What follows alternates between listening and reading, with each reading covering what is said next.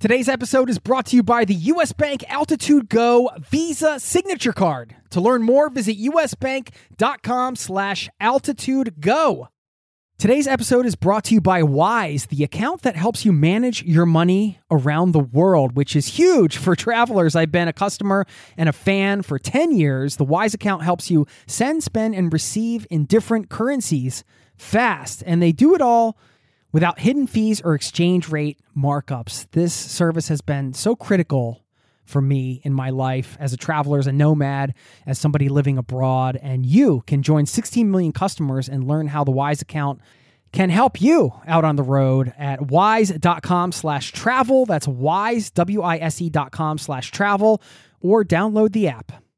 This episode of Zero to Travel is brought to you by the 2024 Nissan Pathfinder with seven drive modes. The Pathfinder's available intelligent 4x4 is built for even the most epic journeys. Learn more at nissanusa.com. Today, five reasons to visit the Florida Keys. Haven't done a good old fashioned destination episode in a while, and it's fun to just dive in and get some of that history, hear about some of the sites, the food, the culture and this is a destination that has eluded me for far too long.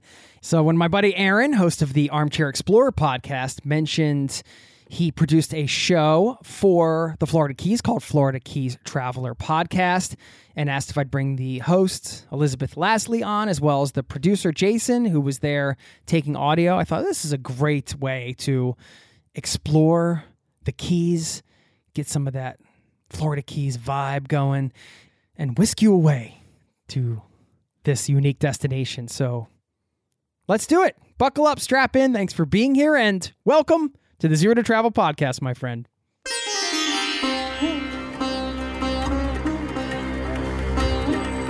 You're listening to the Zero to Travel podcast, where we explore exciting travel based work, lifestyle, and business opportunities, helping you to achieve your wildest travel dreams.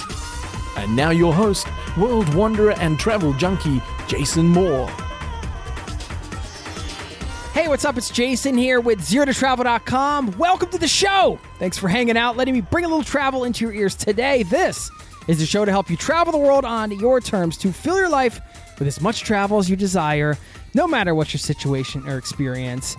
And per the usual, whenever I do these list type episodes, I do rank them from five to one. And I'm just curious as my number one, it ties in with a personal dream. I'm wondering if anybody out there shares the same dream or has had this experience in the way that I want to have it that you're going to hear me describe in this episode. And of course, along the way, we're going to talk food, we're going to talk water sports, history, whole bunch of fun stuff. And at the end, if you will stick around, you'll hear a short episode from the Florida Keys Traveler podcast tying in with my number one reason to visit the Florida Keys. And if you do share this dream, I think you're going to enjoy some of the audio you hear in the hat. So without further ado, let's get into it. Thanks for listening and enjoy the show.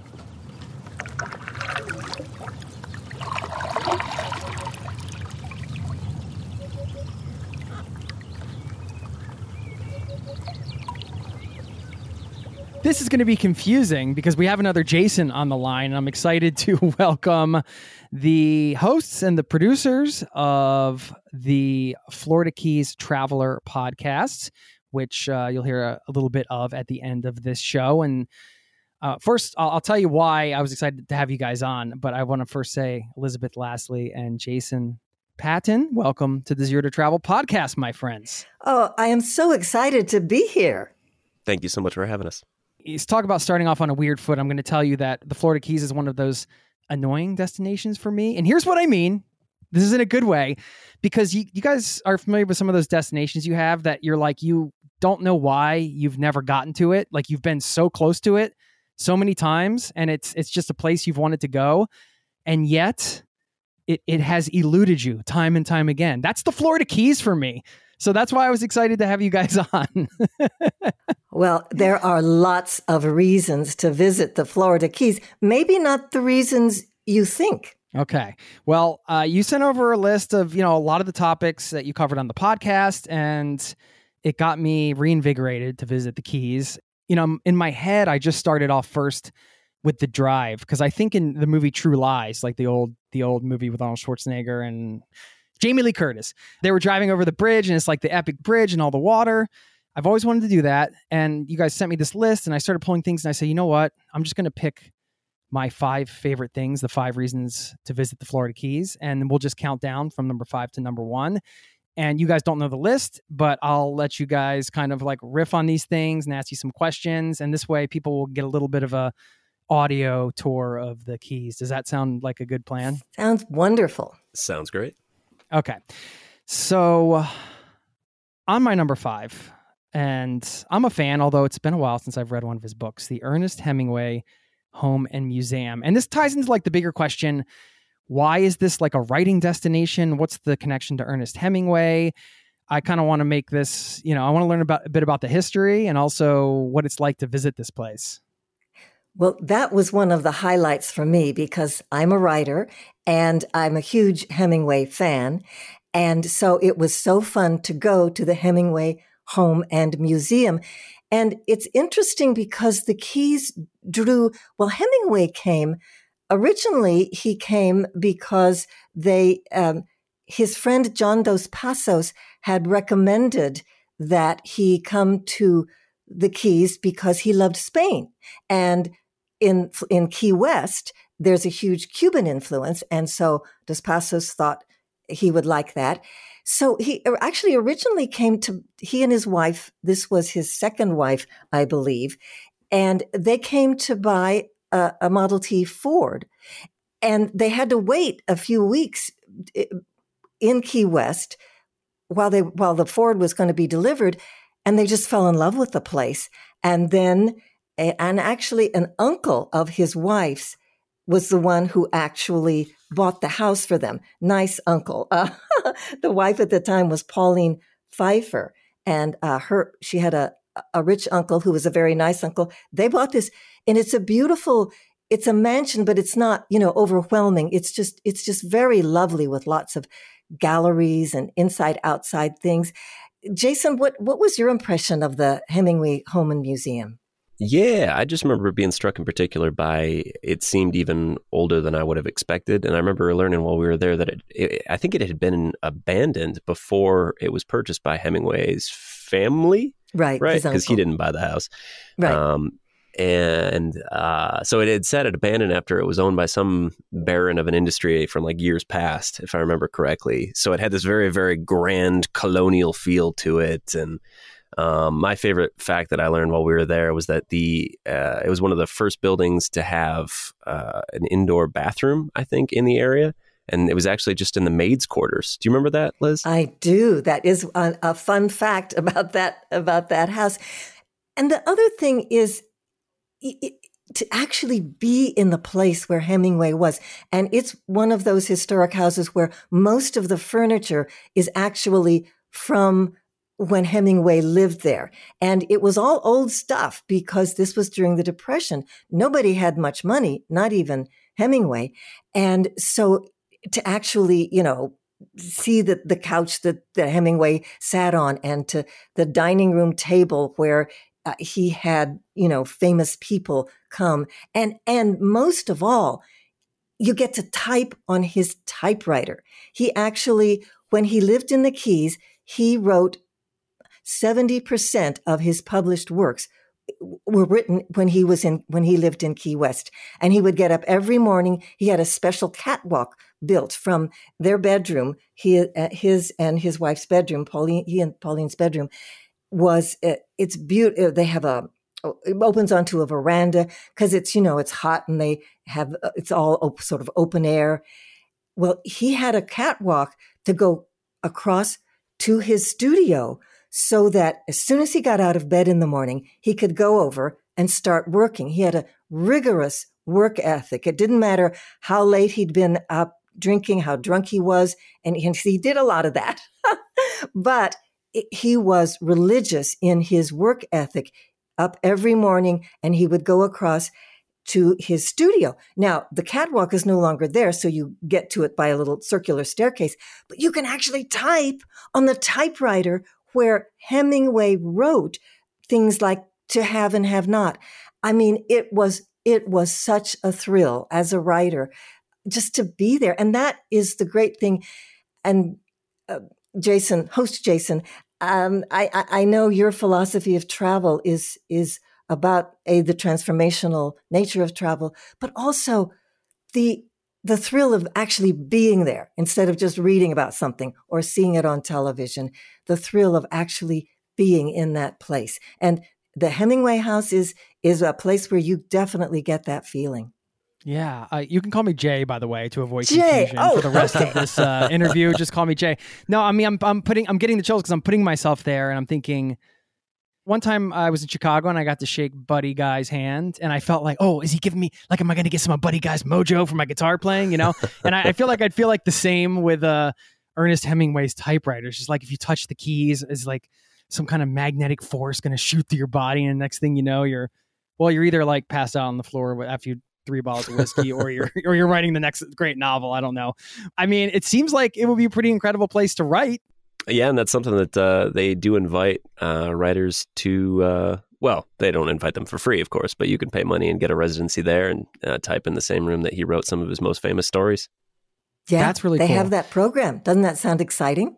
yes uh, so you mentioned the catwalk and now i'm gonna do, do a terrible segue to cats i'm calling myself out on my own terrible segue because there are these six-toed cats there i guess. And i was just having dinner with my mom who's visiting from the US and she started she's like oh and they have these I said no no don't tell me. She's like started telling me about the six times like I don't know anything about it. I want Jason and Elizabeth to tell me the story so I can be totally surprised. So can you just tell us about the cats? Because I have no idea what's going on with that. Well, they are six toed cats and they are descent. What happened was a Navy friend of Hemingway's gave him a cat. The Navy, who knew, bred six toed cats because six toed cats are better at everything cats do that the Navy likes them to do, like when they're on ships to go to, to catch rats and to catch mice. They're better that, that extra, they have an extra on their front po- paws. They have six toes instead of five, and it makes them better climbers. It makes them better able to catch a lizard or a rat. And so the Navy would actually breed for that, uh, that variety. And so Hemingway was given a cat. I believe its name was Snow White because his they had just been to see the new movie downtown about Snow White. And then Snow White apparently was a very popular girl and she had lots of litters. And so uh, then they had cats and lots of cousins. Now, what they tell us, we don't know for sure, but what they told us at the Hemingway house is that all the cats there are descended from from from Snow White, from those from those first cats. And they're about I don't know how many, but there there are lots of them and they're all over the place and they're so sweet and they're so cute. And uh, they just it really gives you like the feeling uh, uh, of what it would have been like. It makes the home feel so much more lived in and more authentic. You're seeing it how Hemingway would have seen it with all these cats running all over the place. I'm sure there's more now than there were then, um, but it, it's also just a little bit trippy because you're in this you know mildly museum environment. A lot of like very you know old furniture and stuff. Don't sit on the couches. Don't sit at the table. And then meanwhile, there's just cats stretching out on the oldest table you've ever seen in your life that had some of the most famous movie stars of the golden era of Hollywood sitting around it, and the cats just you know maybe clawing it a little bit because it feels like it, just cat stuff. You know. Yeah, it, it really lends a hominess to the place. And you, you stand at that dining room table and realize that, and, and what, and one thing that surprised me about Hemingway that I learned from being there was his sense of humor. I, I didn't think that much about him having a sense of humor, but apparently he would do things like he would name the cats after famous people. Like we, well, I guess today I think the staff names them, and we met one named Babe Ruth. But like he would name a cat Ingrid Bergman, and then Ingrid Bergman would actually come and sit at that table where we were standing, and Hemingway would introduce Ingrid to Ingrid Bergman, the cat. and I was just, I don't know, it's just like a little a side of Hemingway you don't hear about a lot, and also because he's known for being this great hunter, he really did love animals and it you know it may seem incongruous but i do think i do think hunters do and can love and have a respect for animals. So uh, he was crazy about those cats. Yeah, and cats don't give a crap, like you said. I mean, they will lay everywhere, right? They don't. They don't care if the table's like. I'd swear they were aiming for the more antique stuff. Oh yes, yeah, and and, yeah. and that sounds like a cat. They're just like, yeah, that thing looks really old. I'm going for it. Yeah, yeah. And Liz, do you remember in the garden? Uh, speaking of his sense of humor, there was the he he made a point to retrieve, I think, the urinal from his favorite bar downtown and turned it into a planter of some sort. Maybe it was his wife that turned it into a planter, but I couldn't. I could. There was a, there was some funny quote about why he did it. Something about how he just couldn't bear to leave it behind after all the time he'd spent standing at it, or something like that. Yes, I think um, he turned but, it into it was it, it was either a planter or maybe it was a a watering thing for the yeah. for the cats. Yeah, you have yeah. to go visit to, uh, to visit the, the museum to to get the the actual facts. But yes, things like that you see really throughout the the museum, and also by the end of their time there, uh, Pauline and and Ernest were not on the best terms. So um, they they did some sort of you know rivalry things that you learn about there. But it, again, it humanizes the man. It humanizes the, the great writer. And, and of course, the other thing about Hemingway, the other reason that he loved once he got to the Keys, once he loved it, was he was a, a superb fisherman and uh, uh, a, tr- truly, apparently, a talented fisherman. And they have at the Home and Museum, they have a, a model of his own, of his boat, which was called the Pilar.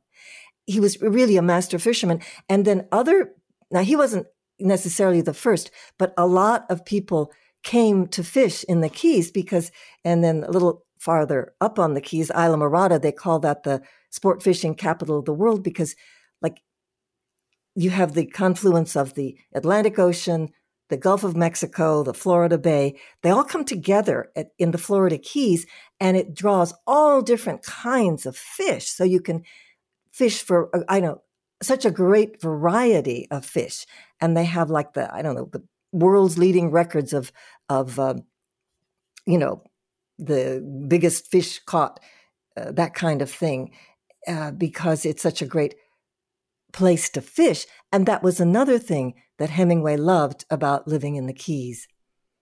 Yeah, not just the variety of types of fish down there, but the quantity. I mean, Liz, you and I stood at the dock in Islamorada and just watched charter boat after charter boat come in, tossing. You know, they had this ritual they do where they would toss the fish that they caught into everybody's buckets because it, it, just piles, piles and piles and piles of fish. It seemed like uh, how could you throw a line out without pulling something back in? That sounds incredible just to see. I can kind of feel myself there a bit with the old furniture and everything. I, I, just had a I just had a marketing idea for the Ernest Hemingway Home Museum, by the way, if they want to put AI to use. How about drunk Hemingway on Twitter? I mean, wouldn't that be entertaining? maybe, maybe, I mean, could you just plug maybe. a prompt in there and just see what comes out? I think that could be pretty interesting. Okay, I do want to move into my number four, and it's it's food, and but it's one specific thing because my favorite dessert, a pie dessert, is key lime pie and I live in Norway.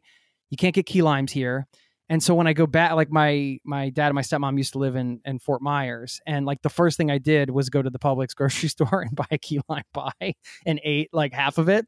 So I know there's a cultural mix and a lot of food in place, but I just want to focus on the key lime pie. We talk about the key lime pie.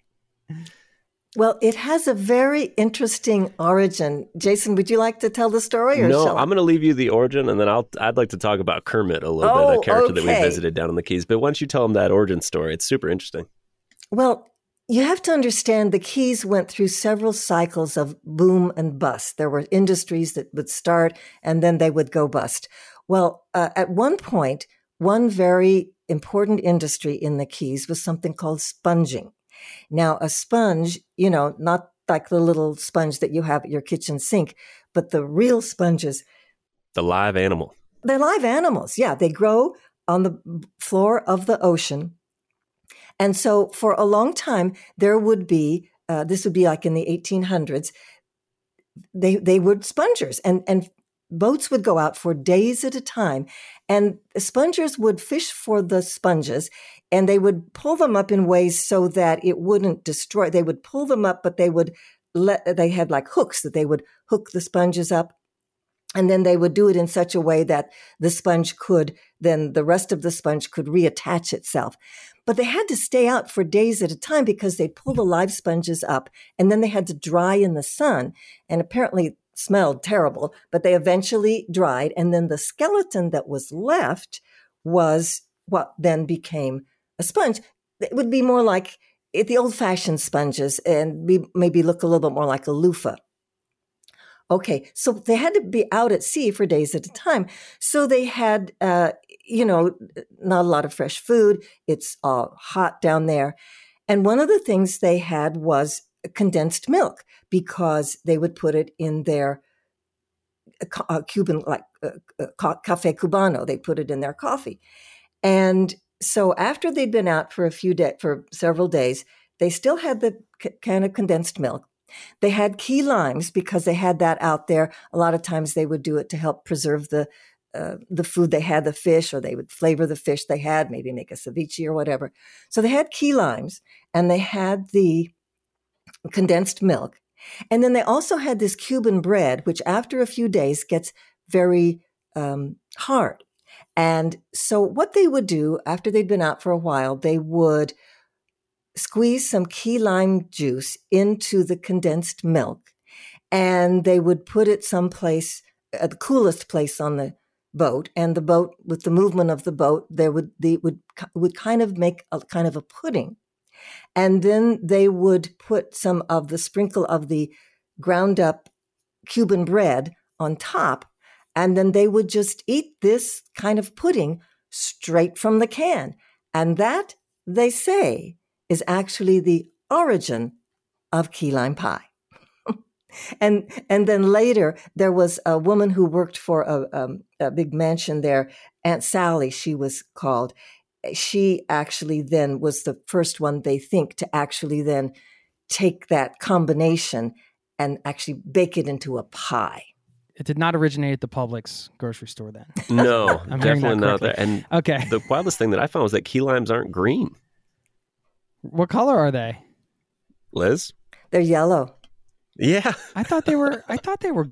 Green. I guess I know. Are, I know. And of. it's. I mean, and it's still like the unofficially adopted color is green. For example, we did a tour of a key lime shop in downtown Key West, uh, owned by a gentleman named Kermit, who was quite the character. We rolled up, and he was standing out front in a completely green suit, uh, chef's uh, clothing, I would say, um, and his shop had key lime everything key lime shampoo, key lime deodorant, key lime motor oil, for all I know. Good goodness, everything. Um, and we did make some key, key lime pie with him.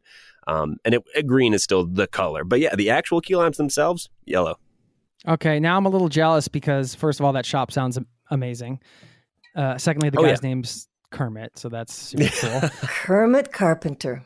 I have a lot of travel things in my bucket list or whatever, like list of things I want to do. But I also have other things, and one of them is make a key lime pie.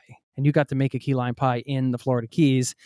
And I always think it's such a wonderful travel experience when you get to have a food where it was invented, or you know, like you go to Naples and you have pizza, or you know you eat mexican food in mexico or like you know and like it's like your first time there and you're doing it and you're like oh it's happening. Like i'm you know i'm eating pizza in italy. I'm eating a key lime pie in the keys so anyway i mean i think like for me that reason's just reason enough to go. We'll get back to the interview in just a moment. This episode is brought to you by us bank. Recently i went out for tacos and it wasn't even friday. Yes we have taco friday in norway not Taco Tuesday. Well, more importantly, I could have earned rewards for every scrumptious bite of those chorizo soft shells. Introducing the US Bank Altitude Go Visa Signature Card. Earn four times points when you go out for dining or order takeout and restaurant delivery, including tacos. Plus, you can earn two times points when you shop for or order your groceries, two times points when you need to fill up or charge up at gas stations and EV charging stations. You're even rewarded with two times points just for your favorite streaming services. Go to usbank.com slash altitude go to learn more about how you can earn 20,000 bonus points worth $200 if you spend $1,000 in the first 90 days of opening your account. Win big with the U.S. Bank Altitude Go Visa Signature Card. Visit usbank.com slash altitude go to apply. Limited time offer. The creditor and issuer of this card is U.S. Bank National Association, pursuant to a license from Visa USA Inc. Some restrictions may apply. This episode of Zero to Travel is presented by the 2024 Nissan Pathfinder. From muddy jungle paths and snowy trails to rolling sand dunes, the 2024 Nissan Pathfinder has the capability to take you to some of the most epic destinations on earth. We're excited to partner with Nissan because our listeners know we love to celebrate the joy of exploring the world and finding the best off the beaten path destinations to visit. And there's no better vehicle for that than the 2024 Nissan Pathfinder with seven drive modes. The Pathfinder's available intelligent 4x4 is built for even the most epic journeys, and it even has the best towing capacity in its class, up to 6,000 pounds so you can bring the fun with you. But Nissan also knows that it's not just about where you go. In a Pathfinder, the real fun comes from getting there. And that's something we love celebrating here on the Zero to Travel podcast. We believe that life is about finding that joy within the journey itself. And that's why we're thrilled to partner with Nissan to celebrate adventurers everywhere. So thanks again to Nissan for sponsoring this episode of Zero to Travel and for the reminder to chase bigger, better, more exciting adventures and enjoy the ride along the way. Learn more at nissanusa.com. Now, back to the show. If you guys don't mind, I'll, I'll move down to my number three because I had this as a general uh, category, but then I thought, let me hone this in a little bit. So, the general number three, because I just think this is an enjoyable and a great way to spend the day, is water sports. But then I was like, let's kind of like narrow this down to kayaking because kayaking is a big thing in Florida. And I know you guys mentioned on your list there's some kind of secret garden thing. I didn't really know what that was about. So I was really curious about that because that sounds like something if I was there and I like walked by a flyer on the street and saw that, I would be like, yeah, I, w- I want to do that. oh, well, yes, we did two kayaking trips when we were there. One was kayaking to a place called Indian Key, which was a whole other experience. But the the secret garden was yeah. There's a there's a man named Bill Keogh who is um, an author, photographer, naturalist, and he has a company. I think it's called Big Pine Kayaks, and he takes people on kayaking adventures. And you set forth. We left from Big Pine Key, and you go out and uh, into the into into the ocean, and then the, there are all these mangrove islands. All these islands really are well, they were originally actually the, the part of actually the Florida Keys were originally part of a coral reef, but then the islands are are all of mangroves. So he takes us out, and then first of all, you look at the all kinds of different fish that are in the water under you the you know the little fish swimming by and he points out and he says oh that's a something a call a mahara or something like that. And you, you, and then as you're going by these mangrove islands, we noticed there was like a little opening, tiny, but you could hardly see it. And and I and I, I said something about that, and and Bill Keogh says, "Oh yes, would you like to go exploring?" And we said, "Well, yes." Who answers and no? So, what traveler's gonna be like, nah, I don't want to go exploring. oh, you never, yes, you never say no. Right. Like and, that's a leading question to a traveler if I've ever heard one. Oh, totally. Totally. so he takes us and then, and first of all, we have to minimize the size of our kayaks because we have you know the double double paddle kayaks. He said well we have to make them into one one just one paddle kayaks and once you're in the mangrove he called it a mangrove tunnel.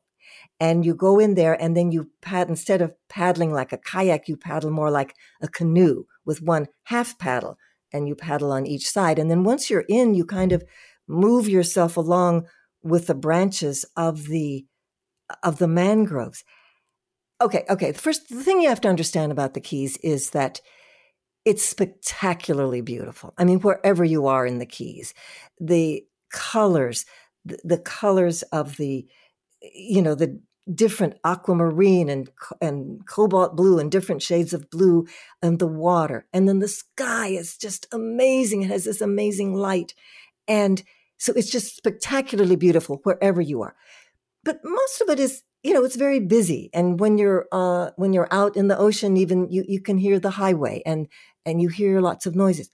Once we got into that mangrove tunnel it was so quiet wasn't it jason? And oh it was it was beautiful and the tunnel description is just so so accurate Jay, you had mentioned uh, earlier what explorer would say no, you know, when you're prompted with those opportunities. Well, I was tempted that day because of the nature of the tunnel. My one big fear is spiders. And uh, I looked at the tiny entryway that we were uh, about to enter, you know, pushing our way into this mangrove, uh, this mangrove tunnel.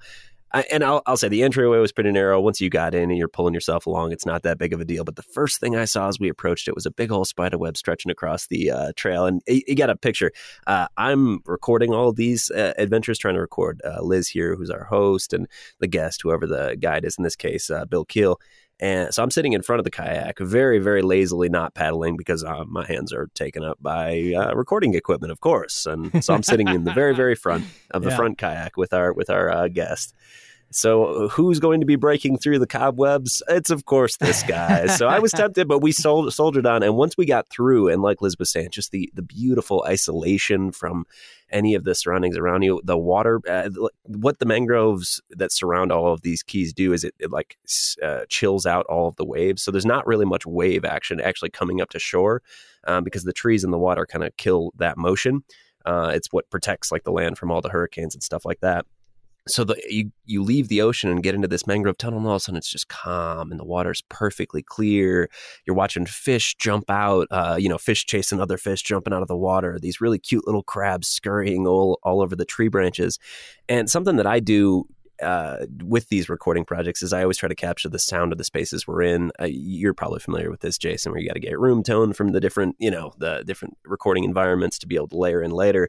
And I just ask in almost all these situations, like if everyone can just uh, be quiet for about 30 seconds, just listen, just just hear what's going on around us. And it was something that Bill doesn't usually do. He actually said he was going to steal that idea for his future trips, just like make everyone sit in silence for a little bit because that that stillness. Uh, the Keys is a vibrant place. It's an exciting place. It's often a very very noisy and exciting place, but to get out and to actually just settle down for a little bit, especially after the exertion. Well, I'm sure. I'm sure it was. It was there was some exertion. I wouldn't know. I was sitting in the front recording, but Liz, it was nice. I bet to take a little break in there as travelers, I think this is a good travel tip, right? What you just talked about is I'm a bit of an audio nerd too. I love audio, but sometimes the that aspect of of the travel experience gets lost. Like just the let me just like use this my listening sense and just take this in in a different way.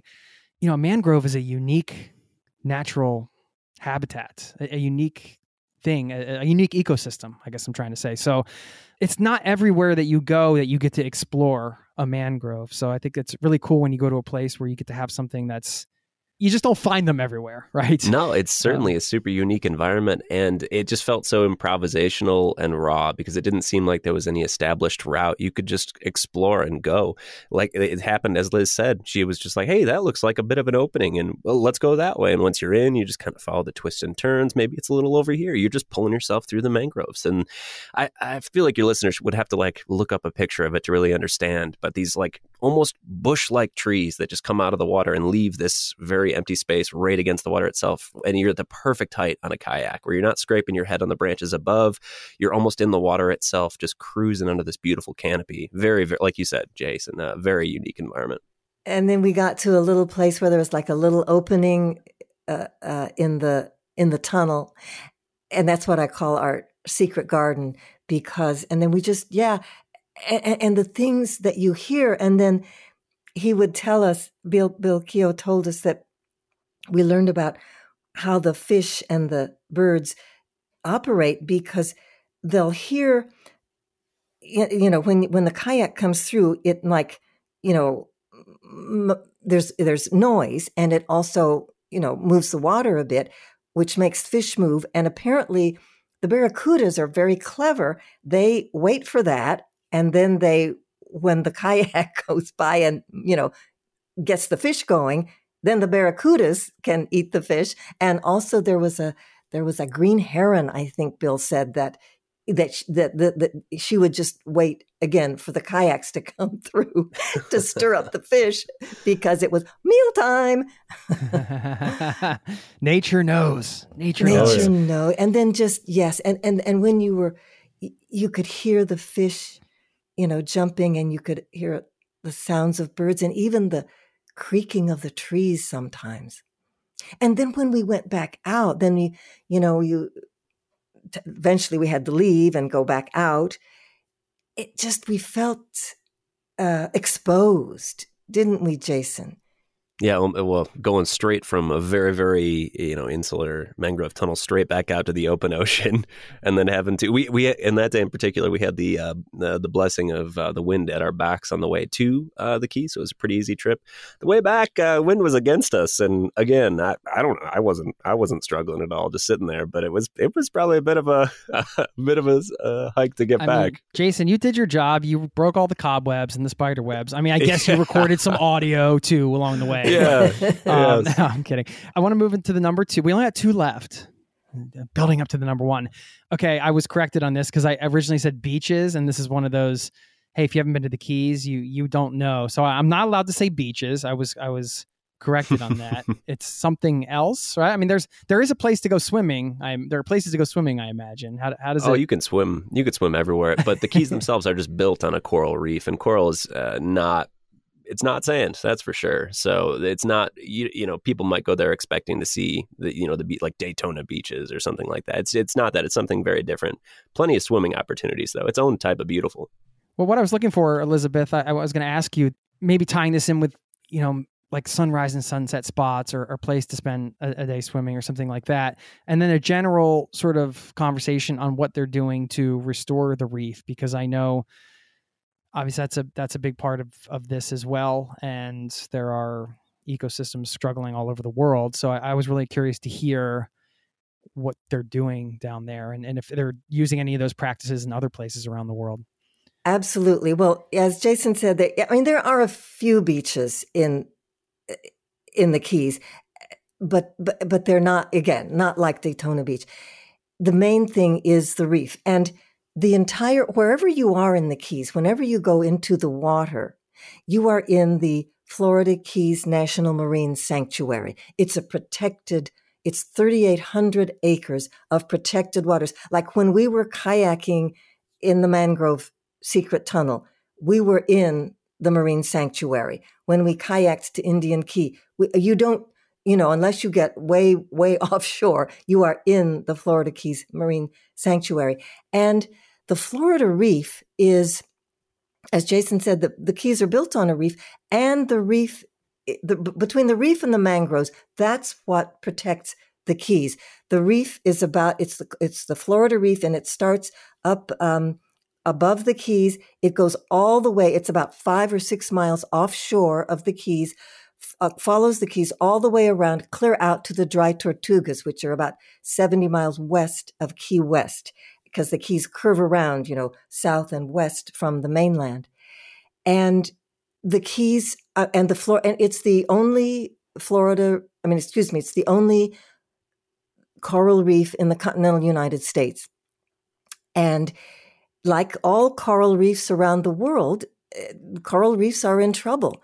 And in the Florida Keys, they have a huge, huge effort to save the coral, the coral reefs. They have something called uh, iconic coral reefs, and they and we met a couple of scientists that are just passionate about this. Uh, one is a guy named Ken Nedimyer, and what he does is he grows. He has nurseries that are in the in the water. They uh, they, they actually grow corals on like I don't know, ropes that, that are like trees. They, they, call them trees, but they're underwater and like midway between the shore and the reef. And then they, once the, the coral gets to a big enough size, then they have to take it out and plant it on the reef and cement it. They actually, these days, they use a little, little cement to actually attach it to the reef. And that because coral is a living, is a living thing. So we talked to, to Ken Nedimyer. So that's what he does. And then we talked to another guy, David, Dr. David Vaughan, and we visited his laboratory on Summerland Key and he grows coral reefs sort of at warp speed because what he does is he he does a process called fragmentation where he breaks up coral reef the coral into little bitty pieces attaches them to like a something like a, attaches them to something like a plate size of a size of a plate and because they've been broken, they actually reproduce faster. And, and so younger, then faster and younger, because usually coral would wait like uh, a certain number of years before being able to reproduce. But he's not just doing it way quicker, but they're doing it. They're starting the process of reproduction way quicker. It was almost like cloning, I would call it in a way, but not quite cloning. That was just the way my simplistic brain could understand it. But uh, something like that, wasn't it, Liz? Yes, yes, because the actual we we learned all about the sex life of the coral, but and but but the man with uh, a million grandchildren is what yes, we call so basically has a million grandchildren, and so so but yeah, the the actual normal reproduction cycle, he said, is too slow. So, but when you break a coral, it it sort of it, it's like when you break. He he used the analogy of when you uh, have a scar on your on your skin, the new skin grows over faster to heal it. And so that's what happens with the coral. So, but then everybody, you have to, once you grow the coral, then you have to attach it to the reef. And one thing that they're doing in this Ken Nedimyer's group is Reef Renewal USA. If you're down, if you're a scuba diver, you can actually get involved in this. You can get in touch with them and they will show you how to do it. And as if you go out on a scuba dive, they'll show you how to take some of these corals that they have started growing and attach them to the coral reef. And he said it's just wonderful to see the reefs come back. He says the fish come back. And he says, you know, they're out there working on the reef. He says the fish, he, certain fish come up to them and they get recognize the fish. And um, I know Jason was talking earlier about the abundance of fish in the Keys, but they also have a lot of protections. You, there's a lot of, you can't just keep everything you catch. In fact, catch and release is the, the main thing. If you're, if you're going to catch one of those big sailfish or swordfish, uh, you let it, you catch it and you take a picture of it and you let it go. And then they make a fiberglass model of it, painted the way the fish is. And that's what you hang on your wall. Meanwhile, the fish is still out in the ocean swimming. And then, um, and then, but, and David Vaughan has gone all over the world teaching these techniques to, like in French Polynesia, because reefs all over the world need that help. But then you can go experience the reef in many ways, especially, uh, I would say, John Pennekamp Coral Reef State Park. That's up in at Key Largo at the northern part of the Keys. And you can go scuba diving there. You can go snorkeling. Normally they have a glass bottom boat you can take out and look at the reef, you know, above if you don't want to get your feet wet. They, they didn't have it when we were there, but I think it's probably back in operation now. And so there are lots of ways that you can experience the reef to see it. And I know I, I have scuba dived in the past and just to see the glory, it's like, it's like being in a, in a, an aquarium. If you ever had an aquarium as a kid, a tropical aquarium, it's like being in the tropical aquarium to see all that uh, firsthand. And they're making huge efforts to try to preserve that so that it's there for future generations it's so comforting or inspiring. I'm not we're quite sure what the word is, but thinking about people like David and Ken that are out there like doing this type of work every day, and you know this is just preserving these coral reefs, coming up with these the ability to kind of bring them back because we're always bombarded with negative news. I just love the thought when you hear these individuals that are doing this kind of work and thinking about how much that does for for an area and then for the planet because knowledge gets shared and everything like that. I think I always think it's really nice to remember and to hear those stories and that and to know that there's people out there. So I'm I'm uh, shouting out and saluting the unsung heroes like Ken and David who are doing their part to uh, preserve the earth. The craziest part is they're not just developing these brand new like world brand new for the world techniques of restoring these reefs that are so important, but they're also like having they're they're the ones that are creating the systems that now other people are using for other restoration efforts. Like there was no regulation that allowed them to go you know when they started it was like, "Hey, can I go put this coral that I've planted and created in the ocean and the gov- local government is like i don't know. We've never done this before. So they're like having to break these barriers and create these new systems that are going to be used in all sorts of places in the environment that we need to save it. And the other thing is that it's i mean these guys are the are the front runners yes but it's the it's a philosophy throughout the keys that the people who live there and hopefully the people who visit there also care. I mean, they all care about preserving this gorgeous environment. It is, it is a, it's just sort of in the atmosphere, this effort at cons- conservation, sustainability. And it's just, it's so vital because if the reefs go, the fish go, everything else goes. And there tourism are no Florida goes. Keys. Yeah, I mean that, that's exactly that's it. That's that they they the reefs are their lifeblood. So yeah, they've mm. got to preserve them. They know that.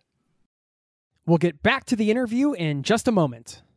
Would you love to have an incredible cup of coffee every day? I've tried it all. I've done the pour over, I've done the French press, but I tasted an AeroPress coffee many years ago and immediately I was sold. I had to get one. AeroPress is a patented three in one brew technology. This combines the flavor benefits of espresso, pour over, and French press all into one compact portable device built for travel or home. I love things you can use in both places. This device has over 55,000 five star reviews in over 60 countries. AeroPress is the best reviewed coffee press on the planet. I've owned one for so many years. I don't even remember how long it's been. And they are under 50 bucks. So they also make an exceptional gift. Thoughtful, proven, tasty, and travel oriented. Who wouldn't love that? Now, you get 20% off just for being a listener of this show at aeropress.com slash zero to travel. That's aeropress, A-E-R-O-P-R-E-S-S dot com slash zero to travel. That will save you 20% on checkout. Thanks to AeroPress for supporting today's show. Hey, it's Jason here. Did you know you are invited to join the first ever Zero to Travel community trip?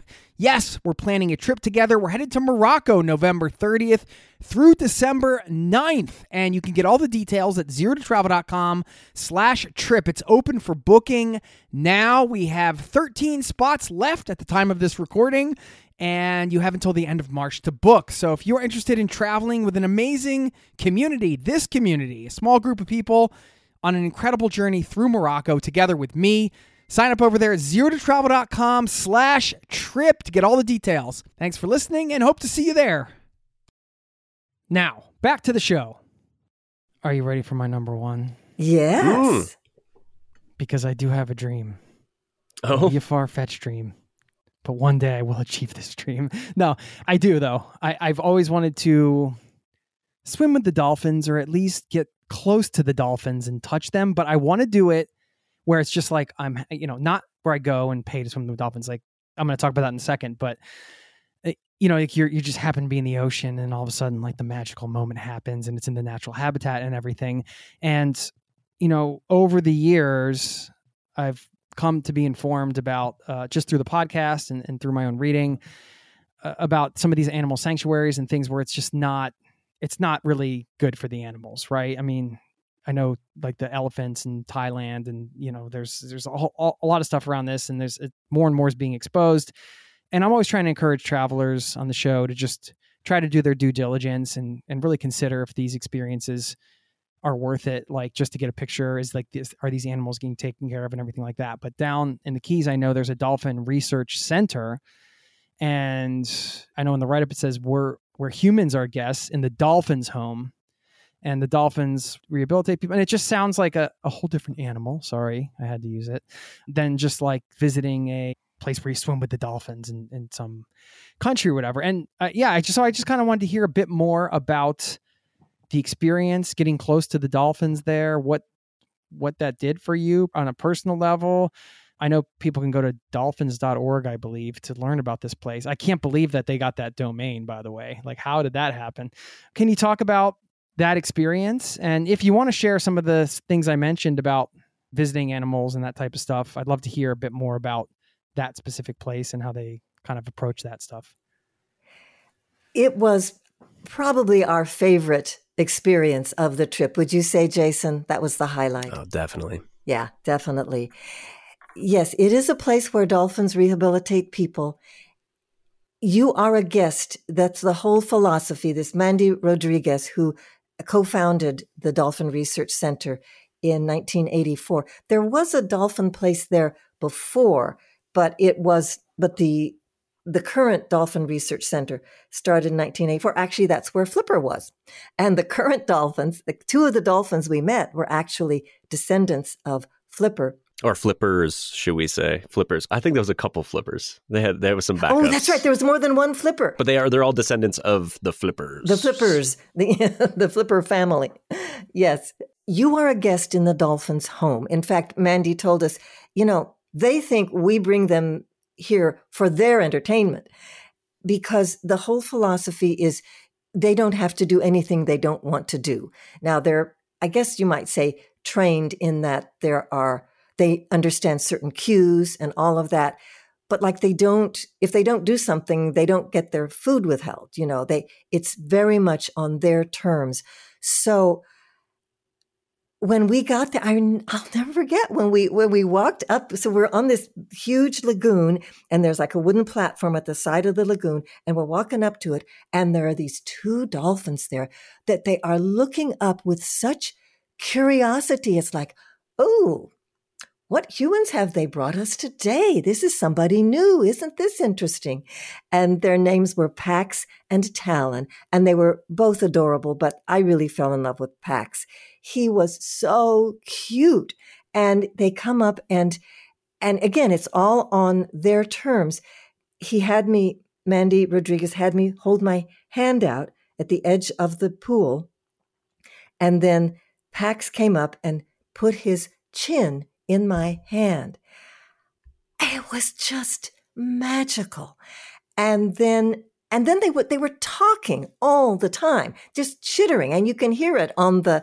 Uh, Jason captured that recording, and I said, "Do you understand what they're saying?" And Mandy says, "No, not really. I mean, they, there is certainly a lot of communication between the humans and the dolphins, but it's mostly body language they don't get quite they haven't quite cracked the code of the of the sounds they make but that was definitely something you could tell that was something that hit Mandy. That question hit him deep inside because he, you could tell it would just mean the world to him if he could just open up and have an, an easy communication uh, con- conversation with those dolphins.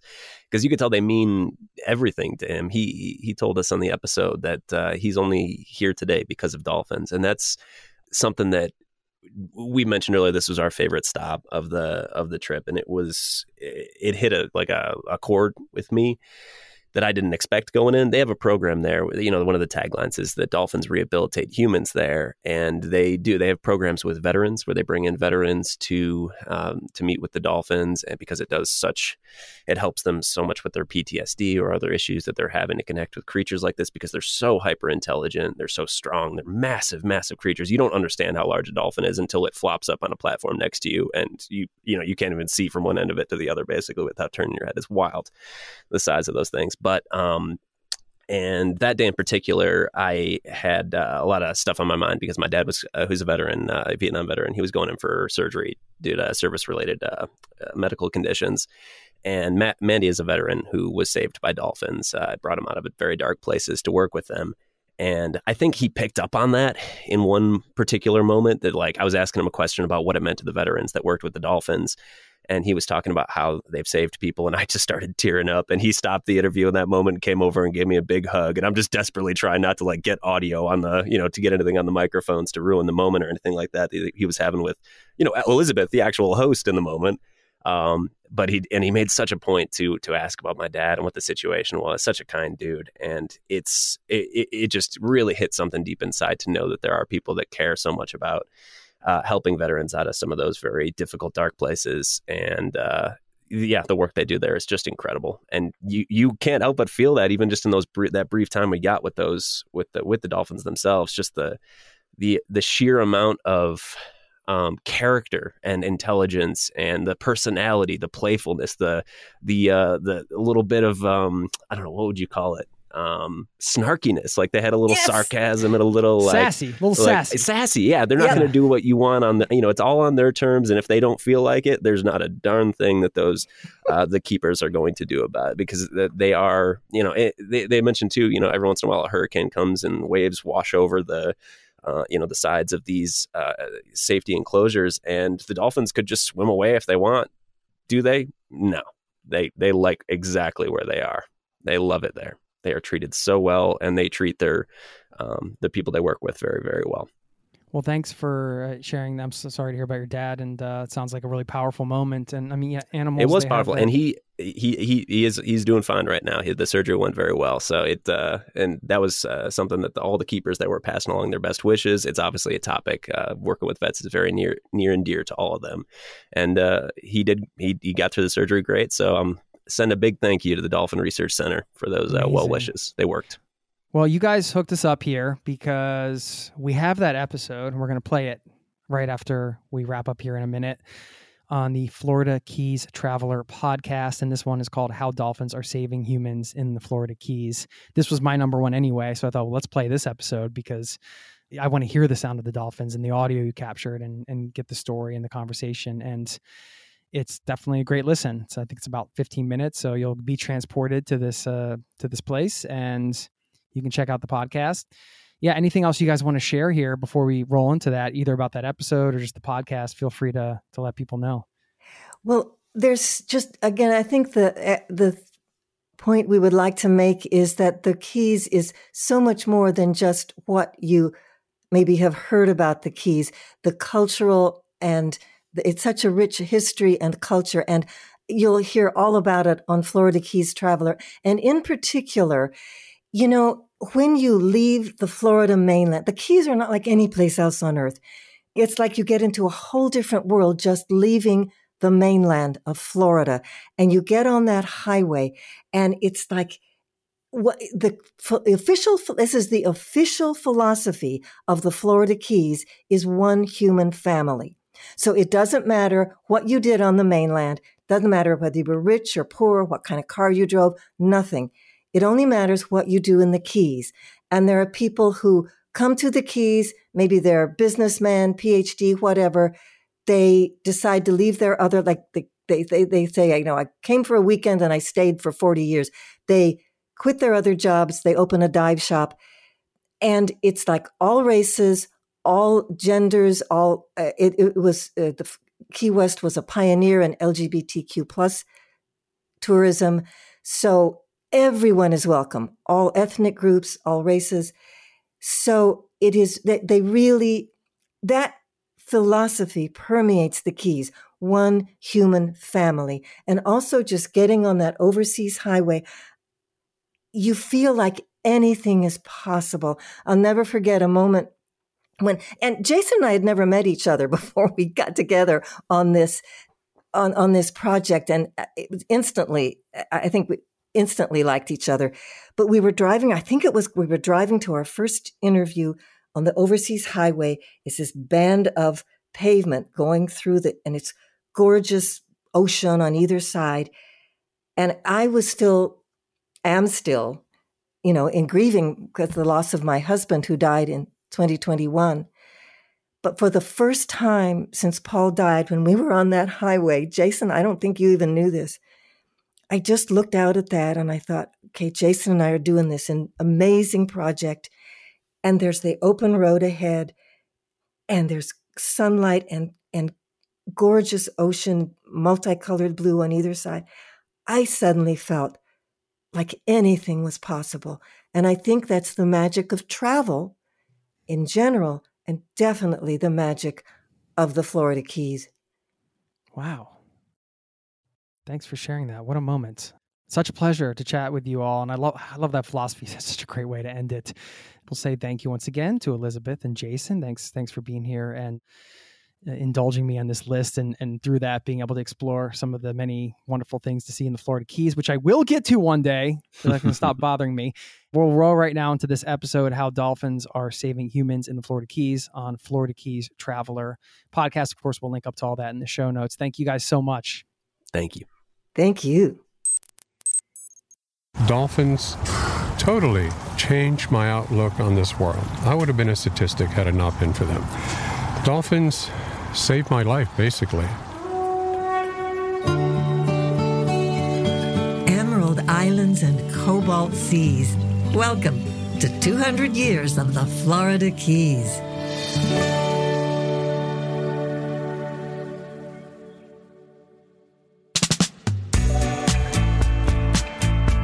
Hi there.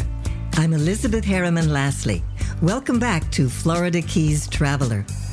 As producer Jason Paton and I have traveled around the Florida Keys, we have found a great sense of community neighbor helping neighbor, even when that neighbor might be a dolphin. Flipper started here at Dolphin Research Center in the 60s. There were five flippers, not just one. Really? Flipper actually had stand ins. So, two of the flippers, Little Bit and Gippy, had an on-stage romance. So, the tradition continues. Mandy Rodriguez co founded Dolphin Research Center in Marathon in 1984. Jason and I stand with him on a wooden platform at the side of a lagoon where two dolphins are swimming. Their names are Pax and Talon. There are two brothers. They are a direct descendant of Flipper. Yeah, I mean, I have never seen a dolphin just come up and want to be with you, but that's kind of the point, isn't it? We are we are in their space because a lot of I think in the old days maybe dolphin shows were performances and it was for the two-legged people, but here we're in their home, right? You hit right smack on the nail why Dolphin Research Center is Dolphin Research Center. What we do here is exactly what you said. Is these dolphins that live here with us are part of our lives. They're our family. They're our partners. We set out to have dolphins being looked at as not a circus star, but a really deep thinking, feeling. You know what? Dolphins don't kill other dolphins because they're a different color or different religion. Makes Guess who so, does? So much smarter than us. So we ought to take a lot from their world and how they live their world in harmony with each other. You actually say on the website that the dolphins participate with the humans only if they choose to. Correct. How, what do you mean by that? How Well, first of all, let's take food. Food is given to them regardless of what they do.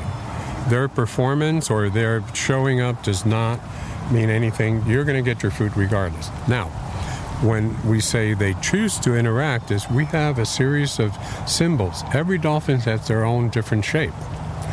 Pretty much like when we go to a dinner party, you go around and you look at your plate. Oh, there's my name. And I bet you you always look to your side who's sitting next to me.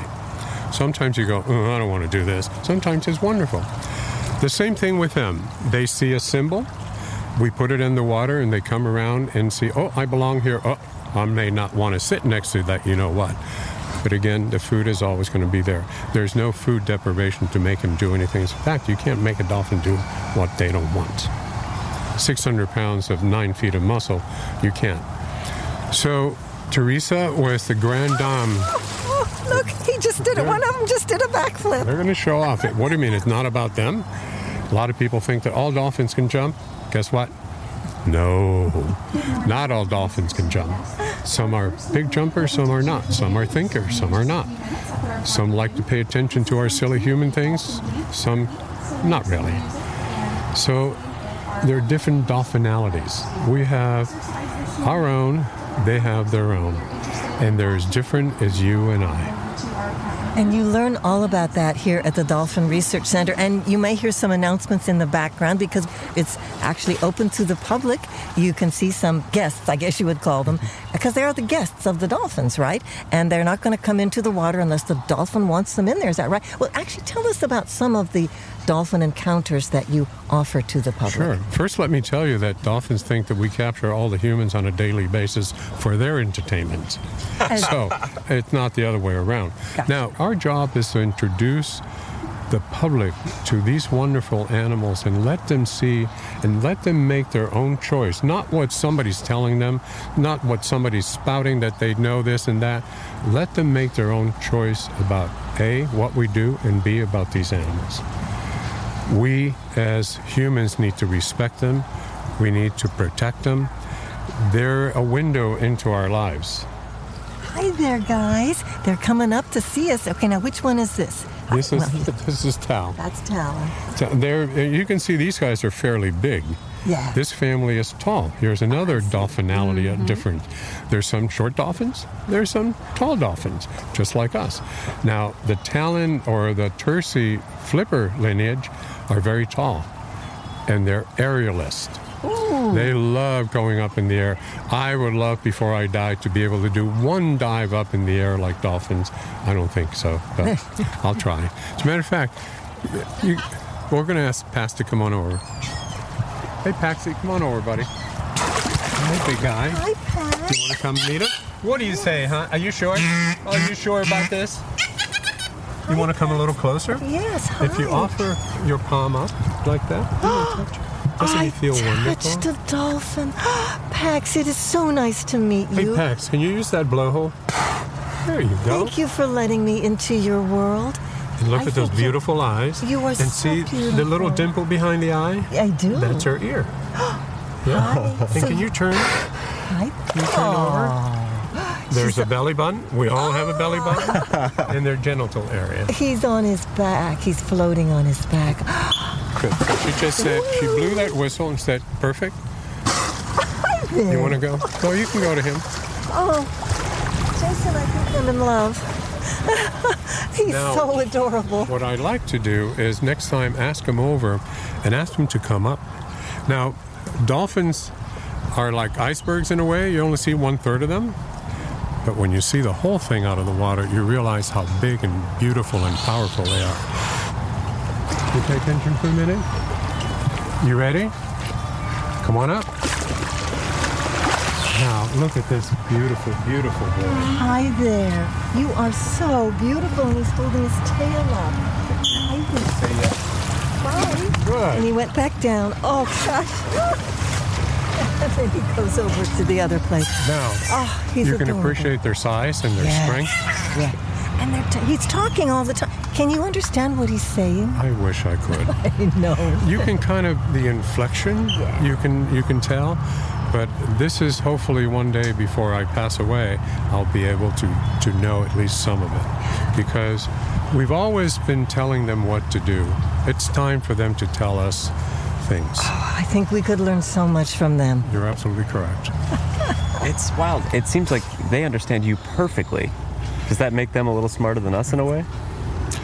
you said that and you're probably correct most of our communication comes from our body so they read us really really well and maybe a little bit of an inflection a little bit a couple of words because they do understand the spoken language we proved that I've never seen one up this close before, and the blowhole is just something that I never really thought about. What is the advantage to having it on their head like that? well if you're if you're breathing in the ocean it would be good not to have to pick up your entire head to breathe.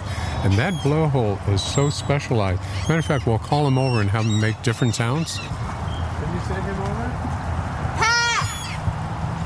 And this is again this is what we say. They don't have to pay attention all the time Is it Pax that's, That's floating great. there? yeah he said i don't i don't uh, this is what i want to do now I and think- that's fine And maybe he's showing off for us, you know? But Talon is coming over, the brother, the older brother. Hey! All right, big guy. Can you come up here? It's you nice Can you do to this sound? Okay. All right. Good. Can you do this sound? Good. Wait, can you do this one? Uh, are you sure? That's great. Thank you. Can you go back to the? So it's a lip that they manipulate, just like our balloon when we were kids.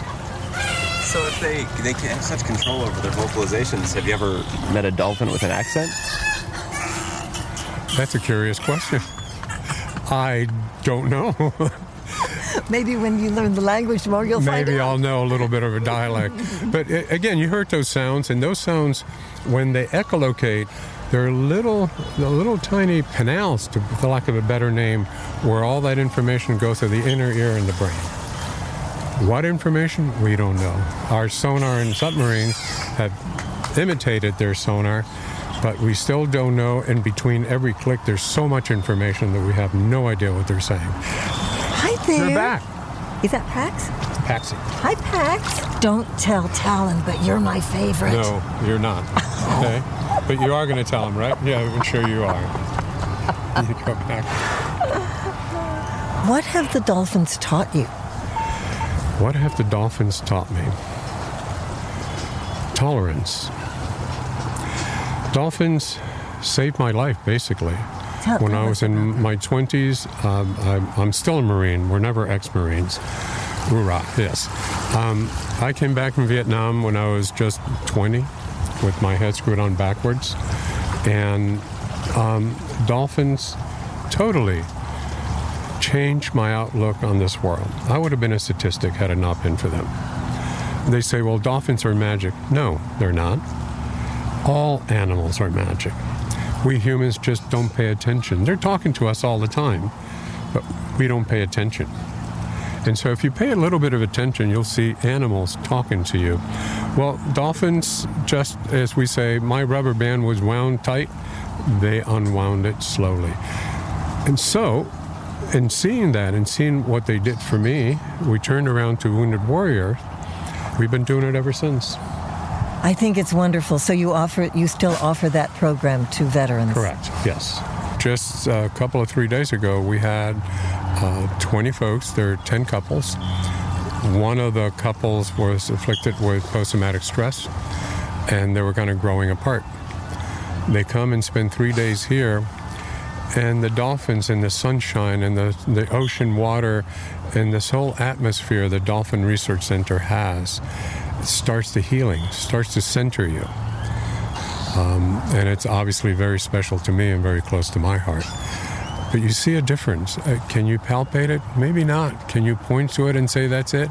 Maybe not. Uh, I can't. I can't point to mine, other than that these animals basically healed, healed me, and, and that's that's a lot to say. As we talk at the edge of the lagoon, Pax decides to show off.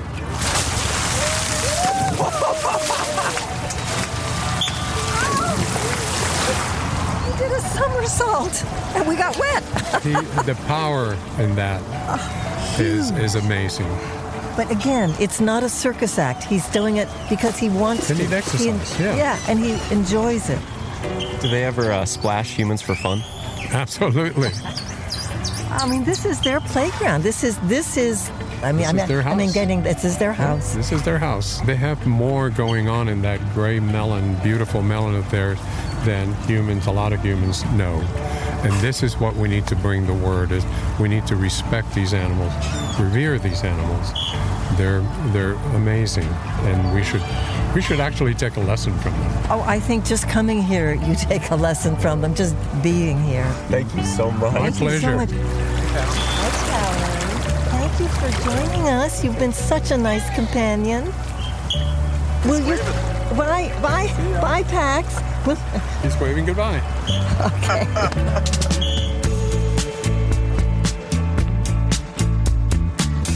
Next episode, we'll head to a place where another kind of rescue is happening humans saving sea turtles. Thank you to Mandy Rodriguez, his team of trainers, and Pax and Talon at Dolphin Research Center. To learn more, check out dolphins.org. This information is in the show notes as well. For more on the Florida Keys, go to flakeys.com. To call from the United States or Canada, dial 1 800 FLAKEYS or contact your travel advisor. This episode was produced by Armchair Productions, the audio experts for the travel industry. I'm Elizabeth Harryman Lasley. I presented the show. Jason Paton did the field recording and co produced it, along with me, Aaron Miller, and Jenny Allison. Thank you for listening. We'll see you next time.